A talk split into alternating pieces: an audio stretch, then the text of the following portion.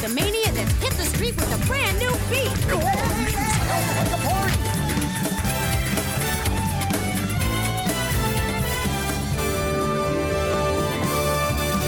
Come with us. When you wish upon a star. Come and remember the magic.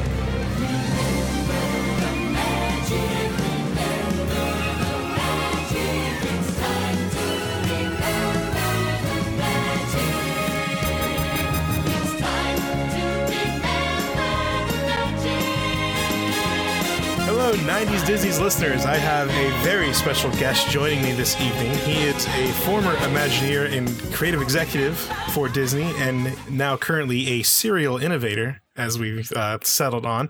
I would like to welcome to the show Marshall Monroe. Marshall, how are you tonight? Hey, I'm doing pretty good, AJ. How, how are you guys doing out there? Oh, fantastic! It's it's it's hot and sunny, which is how I'd rather have it than some of the uh, weather we've had in the past. Uh, So, Marshall, I came across your name when I was doing my research into Blizzard Beach and um, found your email, reached out to you, and you very graciously agreed to uh, join us tonight because you were very heavily involved with the the entire conceptualization of that park. So, what I wanted to learn from you tonight is first a little bit of how did you get your start with Disney? What what led you to the company? Yeah, that's um, it's kind of a funky journey. So I'm actually from New Mexico, and I had been to a Disney park when I was really little, but didn't. All I remembered it was that it was incredibly magic. I didn't really have a ton of specific memories other than a really like a lollipop that was bigger than my face. and uh, so anyway, so I uh, wound up going to school in California, and um, I was at Stanford and studied uh, mechanical engineering and fine art there. Kind of got interested in both topics, and so it made a little sense to wind up. Uh, I knew some people who had been at Disney, and so I wound up going down and starting there right out of college in 1986, and that was uh, it was just an amazing time because you know a few things had happened right there where Michael Eisner uh, was was basically brought in to revitalize what was going on at the company, and I started in special effects, which was a topic I was really interested in. I had done a lot of construction work and design work in my sort of you know high school years and college years, and had done some software programming because I was from New Mexico and we had a great supercomputer at our high school, or our junior high and our high school. I was at the same school all through those years. And software turned out to be a key part of what I was going to be doing at Disney because when I first got there, they did things with control systems in a pretty amazingly simplified way. And I was basically looking at how could we do things more interesting with computer control systems and they were using things like drum timers where you just basically spin a piece of of clear tubing and put tape on it. And it's kind of like a piano scroll. Wherever the uh, tape blocks the optical sensors it would trigger stuff. And you'd be amazed the the different um, simplistic mechanical systems that were used like for tiki bird show uh, how they made all those birds synchronize was was incredibly uh, old school and mechanical but it worked. But we were able to do a lot more interesting stuff. And uh, the first thing i was looking at was the big i don't know if anybody remembers but there was a big status board in star tours when you went into the pre-show. And that was a prototype. When i first the first day i walked in and I saw how they were doing it, and I said, "Well, there's a better way to do that." and uh, so it was it was a blast. The special effects was a perfect place for me because I like basically all technologies and I love storytelling and the and the work that we were doing. It just happened to be amazing timing for 15 years after that. Just the number of things that went, you know, fantastic for the economy and for Disney and for the projects we designed, and it was it was awesome. Awesome. So let's skip ahead a little bit. Um, Disney's looking to build a new water park to supplement the crowds at Typhoon Lagoon and River Country. The story that Yeah. I heard is that Eric Jacobson, who had a large snow globe collection, was wondering if wouldn't it be cool if, if that could be the water park and you said why can't it? Is there any truth to that story? Well, it's that's a that's a little embellished. Um, the, the I'll tell you what really happened because what really happened is absolutely you know a perfect story of how Disney is an amazing place. Uh, we did a large group meeting down in Florida, and I was at that time. So just to give you the how this kind of stuff really happens is I had moved and helped start a research and development division at Disney, and so we called it Disney R and D, and I had been doing kind of we called them development projects uh, for a couple years before then. And i was inventing stuff like we i invented a new way to do fog in the pirates ride so that we could have that you know when you're you're going through the the cannonball scene and on all of the after the down ramp we wanted to have mist and fog. And so i was kind of a i became kind of focused on technology but i was also doing concept design. And so i joined a group that went down to florida. And we had a uh, couple days of conversations. And it was just one of those things that i'm sort of sensitive to where it seemed like everything was fairly predictable that we were talking about. And uh, so i just started thinking well you know what? We, we really you know this is an amazing opportunity. We got to do something really cool and crazy. And uh, so, what I started thinking about was a little bit more the function of a theme park. And what I, I, I don't know, I literally had a, a sort of dream one night that was this ski resort. And I, for some reason, the entire finished product was in my head at that night. And I it had a hotel. So what most people don't know is that Blizzard Beach had a hotel, and you could go right from the what they call the commercial building, the main lobby of the hotel, and a chairlift out to the mountain. And so that was the original concept. And I went in this big meeting the next day and we were talking and talking. And I said, okay, you guys, I got a really crazy random uh, concept here. And I said, what if there was a reverse El Nino and for some reason it got really cold in Florida and you wound up with this ski resort? And the the story behind it was that these kids it snowed in Florida and these kids found this mountain and they teamed up with this alligator and basically turned it into a playground and a ski resort. And it had this hotel and that was um, Eric was there and and and said you know that's that's like a snow globe kind of concept. And so we developed those ideas and some really great talented artists were thinking about you know various sort of vignettes of what that would what that would be like.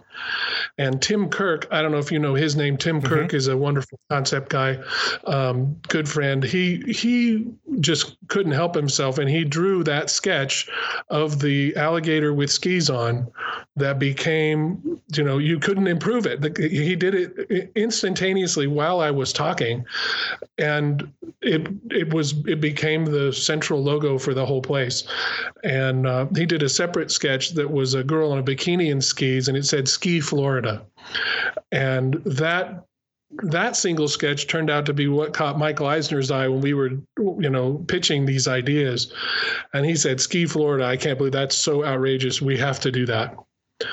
And uh, so it, it, became a couple year project to do all the design. There's a lot that goes into those parks you know there's there's all of the the water systems but also the theming and the graphic design and everything that that disney does so well.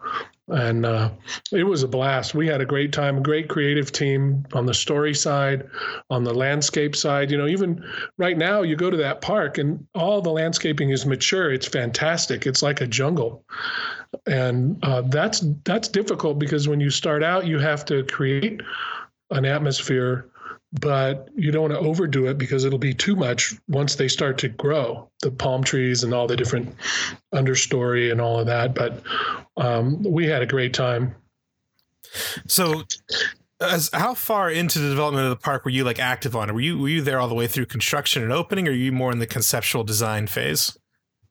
Yeah, that's a good question. So, so I was heavily involved all the way through basically what you call construction drawings. Once you know everything that you're going to do, and the way Disney does parks like that, there's such big projects that there are partner construction companies that do kind of the non character part of the experience. And this one was especially unusual because what happened was we were building a mountain in where there wasn't one. And on top of that, not only was there not a mountain, but it was a swamp.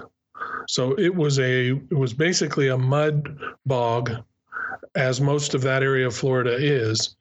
And so there was a huge engineering job to figure out how do you, first of all, remove all the water and create lakes nearby, and then essentially continually evacuate water from the site.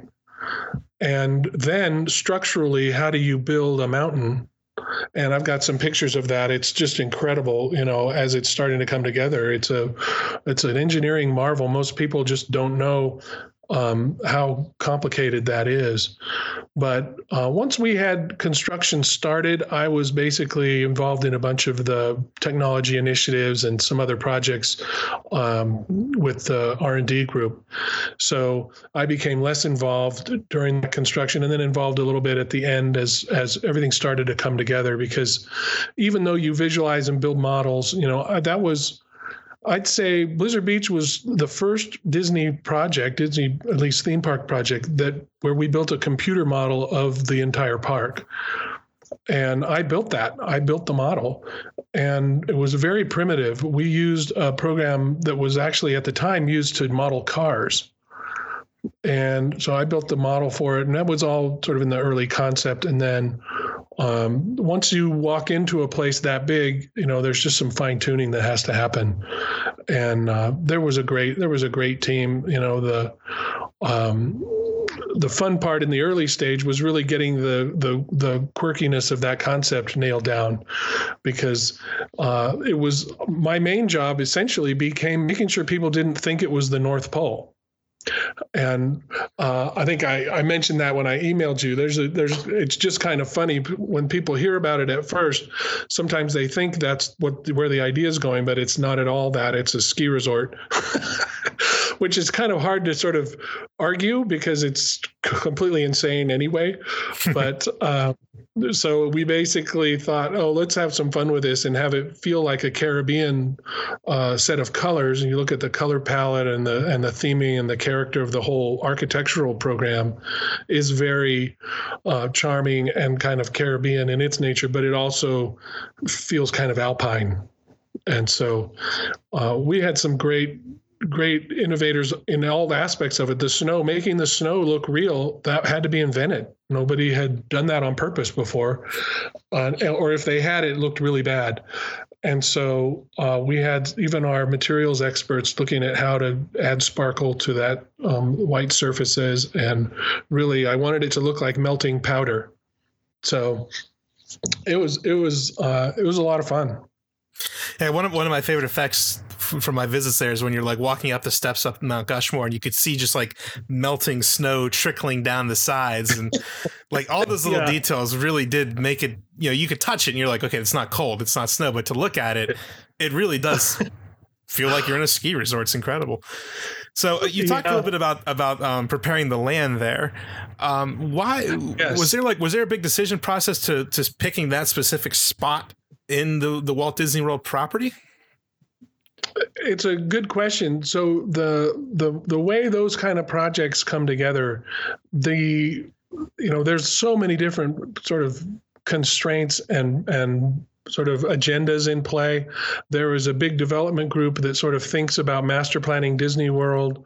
They had their issues because you know they're coordinating highway off ramps and you know I four and all of the different um, expansion trajectories.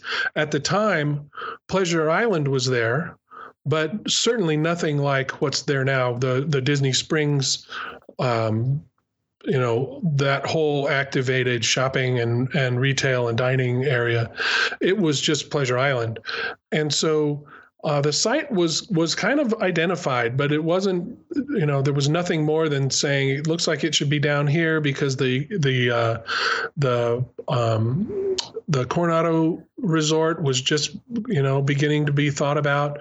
There was the whole All Star Resort down at the end of that road, and so uh, the location kind of made sense. It was like, as I recall, it was like 35 acres, and uh, you know, I spent a lot of time thinking about, you know, how do you want the sun to rise on this mountain? What's the right sort of orientation on a sort of cosmic level?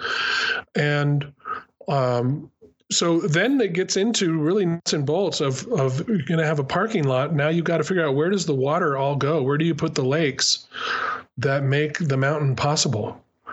And uh, and that you know meant bringing in really great civil engineers and looking at you know what had to happen to make that possible and you had teams it's an amazing coordination job between us designing things in basically we were in Southern California uh, at WDI, and then there were great construction teams. I had I had worked for many years uh, with the construction team.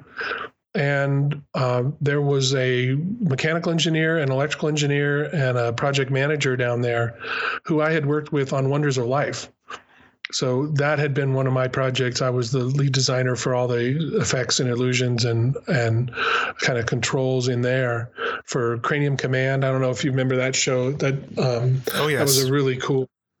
Uh, yeah, that that was that was a real highlight. Um, seeing that show come online, I you know that had the right brain and the left brain, and and and it was a lot of fun. Um, helping build that storyline. Um, but I had known those project managers. So when we started to get into the technical things, there was really good communication in terms of how do you really actually make a mountain like that? And then then we had construction engineers in California who were also helping sort of figure that out. And it's it's tricky because you you have to remember these are slides. So to do that family slide, you have to have it have a shape, but it also has to have a slope. And all those speed slides are very carefully designed. And you know, I, my whole concept was it looks like an Olympic Olympic skiing, you know, kind of Squaw Valley or or one of the the cool Olympic areas, where you see this kind of bowl with a lake in the middle, and it's kind of staging so there's some of it that's pure artsy fartsy kind of staging, but it's very real. When you're going to do a, a, slide like Summit Plummet, you you know there's really serious engineering in there, because people are going. I think it was like 52 miles an hour at the bottom of that thing.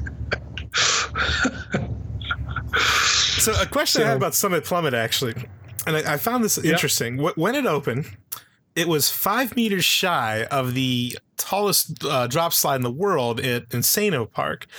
Were you guys like yeah. cognizant of that? Was there any talk of like, oh, let's just go for it, like let's let's get those extra six meters or whatever, or were you guys content to be just the tallest in in North America? Yeah, it's it's a good question. That we definitely were aware of what was out there, and in the end, you know, I was I was feeling you can almost plot who's going to do a slide like that. And on one level, it's nice to have, you know, basically a marketing concept of, you know, being the highest, you know, speed slide in the world. But in the end, I, I was advocating for just more kids getting to do it.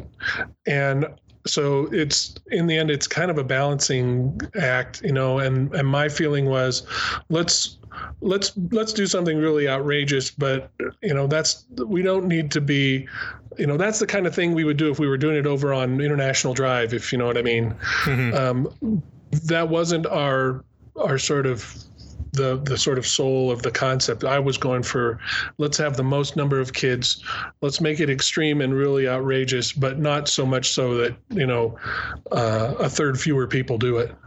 So uh, we were very aware, and it's it's um, it was really fun to design and, and concept how you would do something like that that ski jump. So, like I mentioned at the beginning, this was the third Disney water park. So, did you guys spend a lot of time kind of kind of visiting and researching Typhoon Lagoon and then River Country USA to say, okay, this is what works, this is what doesn't work. Here's the lessons we need to carry forward. Yeah, it's it's a good question because it's um, when you do design work, you know, and I've been doing it for a lot of years now. There's that hard question of, well, how much do you spend time looking at, you know, what what's out there already? You know, the the business people call it benchmarking, and but you're you're kind of aware of what's gone on. I knew a lot about those parks because I was a mechanical mechanical engineer and I I had just kind of studied them, and but at the same time, I was really not interested in just saying let's do a, you know a, a, slight variation on what had been done before. I was interested in something completely outrageous and new, and so um, we had learned a lot about lazy river layouts from Typhoon Lagoon, and I knew the the key designer from that. He sat two benches over from me in the model shop when I first started uh, at Disney. That was Chris Runco, and. Uh, you know, so I was aware of what was there. And it was more or less a happy coincidence that Blizzard Beach came in basically the opposite. You know, if you think about it, Typhoon Lagoon is this tropical, sort of blissful, peaceful thing.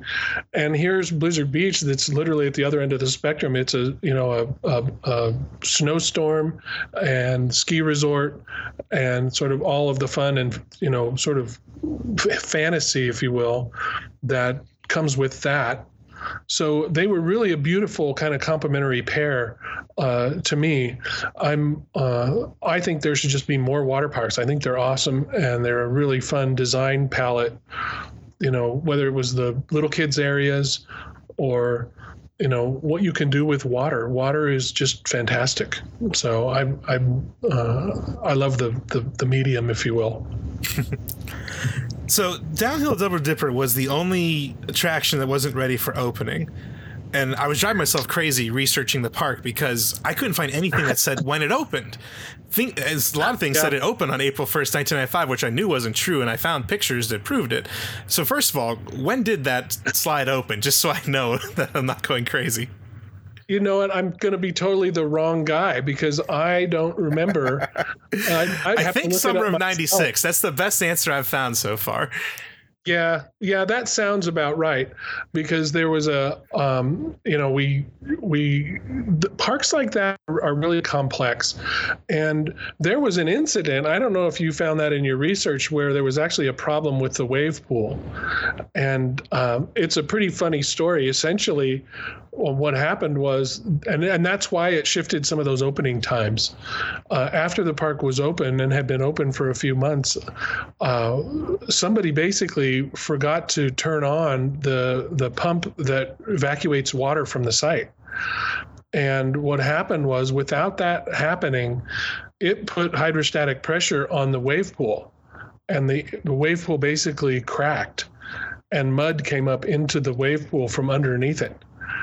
And so it was an amazing sort of physics experiment uh, what happened there. But it also sort of shifted some of those opening times and so there had to be basically a big repair job to to um, re-engineer that and get it all stabilized again.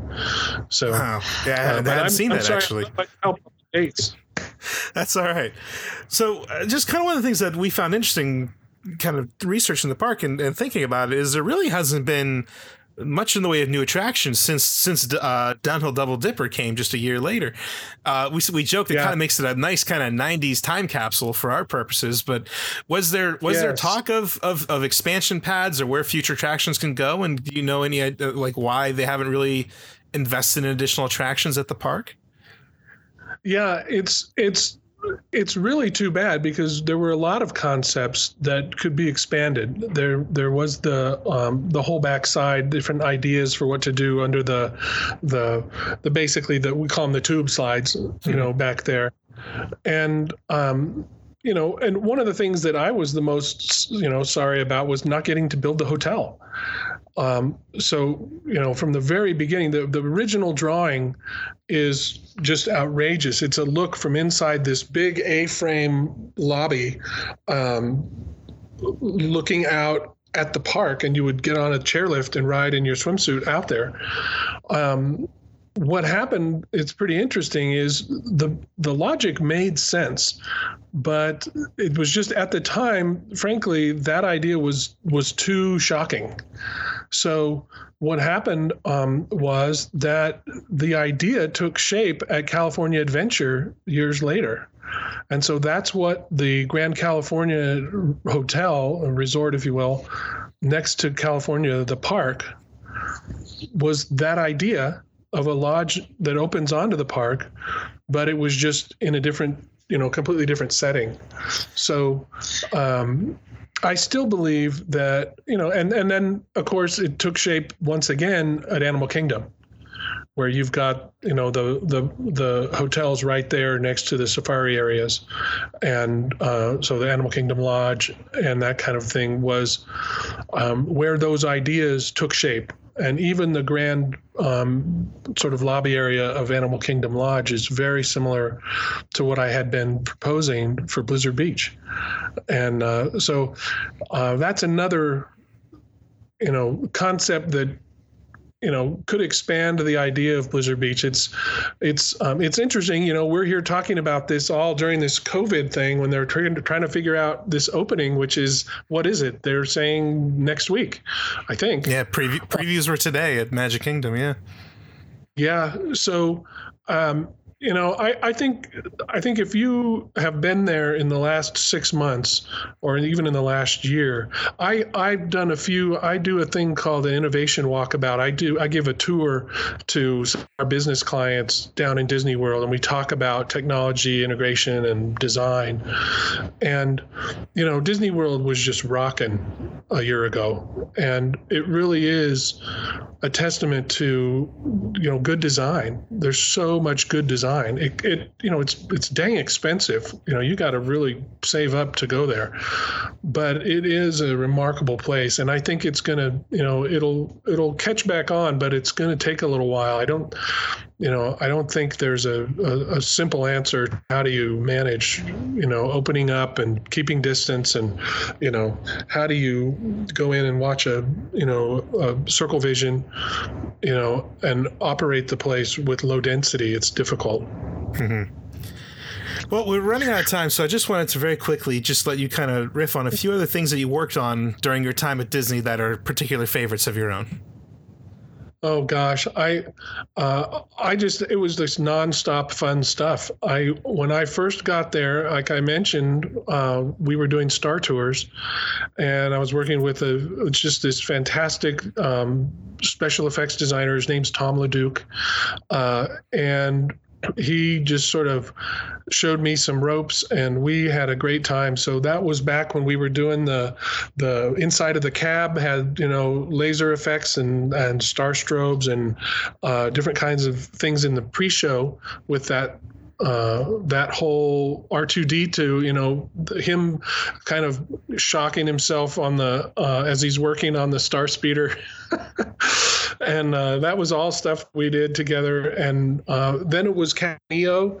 So Captain EO was a blast because that was that was kind of the heyday of Michael Jackson, and I I learned so much from him and getting to see how hard he was working and and how thoughtful he was, and it became a crazy team because it was basically Francis Ford Coppola and George Lucas and him and uh, and they basically wanted to turn the theater into a sort of special effects you know um, just overload overload. And so we did that um, then we worked on Splash Mountain. I basically I mentioned that I did a lot of computer programming. We we you know, I wanted to make all the fountains dance to music, and at that time it was kind of awkward and not easy to do that. So we invented a way to do that, and so that became really fun. Um, and I think that's a you know we only scratched the surface of what's possible in a show with that kind of stuff. But Splash Mountain was great. Uh, that was with Bruce Gordon producing, and um, then you know wonders of life was a really fun project. That was i was involved in all of those renewals. We basically went to all of our sponsors and and renewed the 10 year contracts. So at&t was one of them and i went and we went to all the different um, sponsors and presented new ideas and sort of rallied everybody to renew epcot. And uh, i'm a real i have a real sentiment for Epcot. I think it's a really important idea. If you look at what's going on in our world today, uh, Walt Disney was way ahead of his time, and he knew that American free enterprise and design and what we sort of do as a country was just this amazing, unique thing, and he really believed in it. And so that was uh, working on Epcot was was you know a real highlight.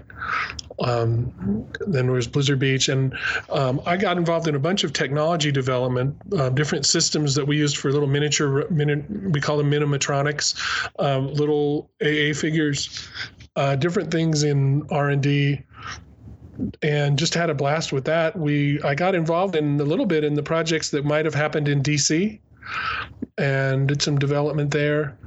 Um, helped set up a concept for the new sub ride and uh, that was a lot of fun. And then began working with feature animation. I designed a system for letting them draw on images in a digital realm that was just a little ahead of its time. It let all the effects designers draw digitally and speed up how they did tone mattes. And uh, there's some really serious talent at the feature animation sort of third floor level, and um, that was an education in so many things about the, the the the, deep art of of storytelling and visual design and all of the things that go into an animated feature. And then I guess I would say the last thing was was really working on Pixar and and what came out to be you know a, a roadmap for uh, computer generated images and so that was really fun and sort of culminated in after I left in Disney buying Pixar, which was just outrageous. That was incredible to see how that went from a little tiny R and D experiment to you know whatever it was, four and a half billion dollar acquisition. Mm-hmm. So um, anyway, that's that's kind of the the things I I ended up with 15 patents um, from my time at Disney, and I had a great time inventing things. And you know, we one thing that might be interesting for your listeners is that I was uh, I ended up getting a patent on the idea of using synthetic reflections for uh, what was the Pepper's Ghost illusion. And many years later, that became popular in what people were calling a stage hologram. And Tupac Shakur did that, and there became a whole sort of frenzy around that illusion. But I was, I had basically done it and proved that it worked 10 years prior. It was, it was, it was amazing. How about that? yeah.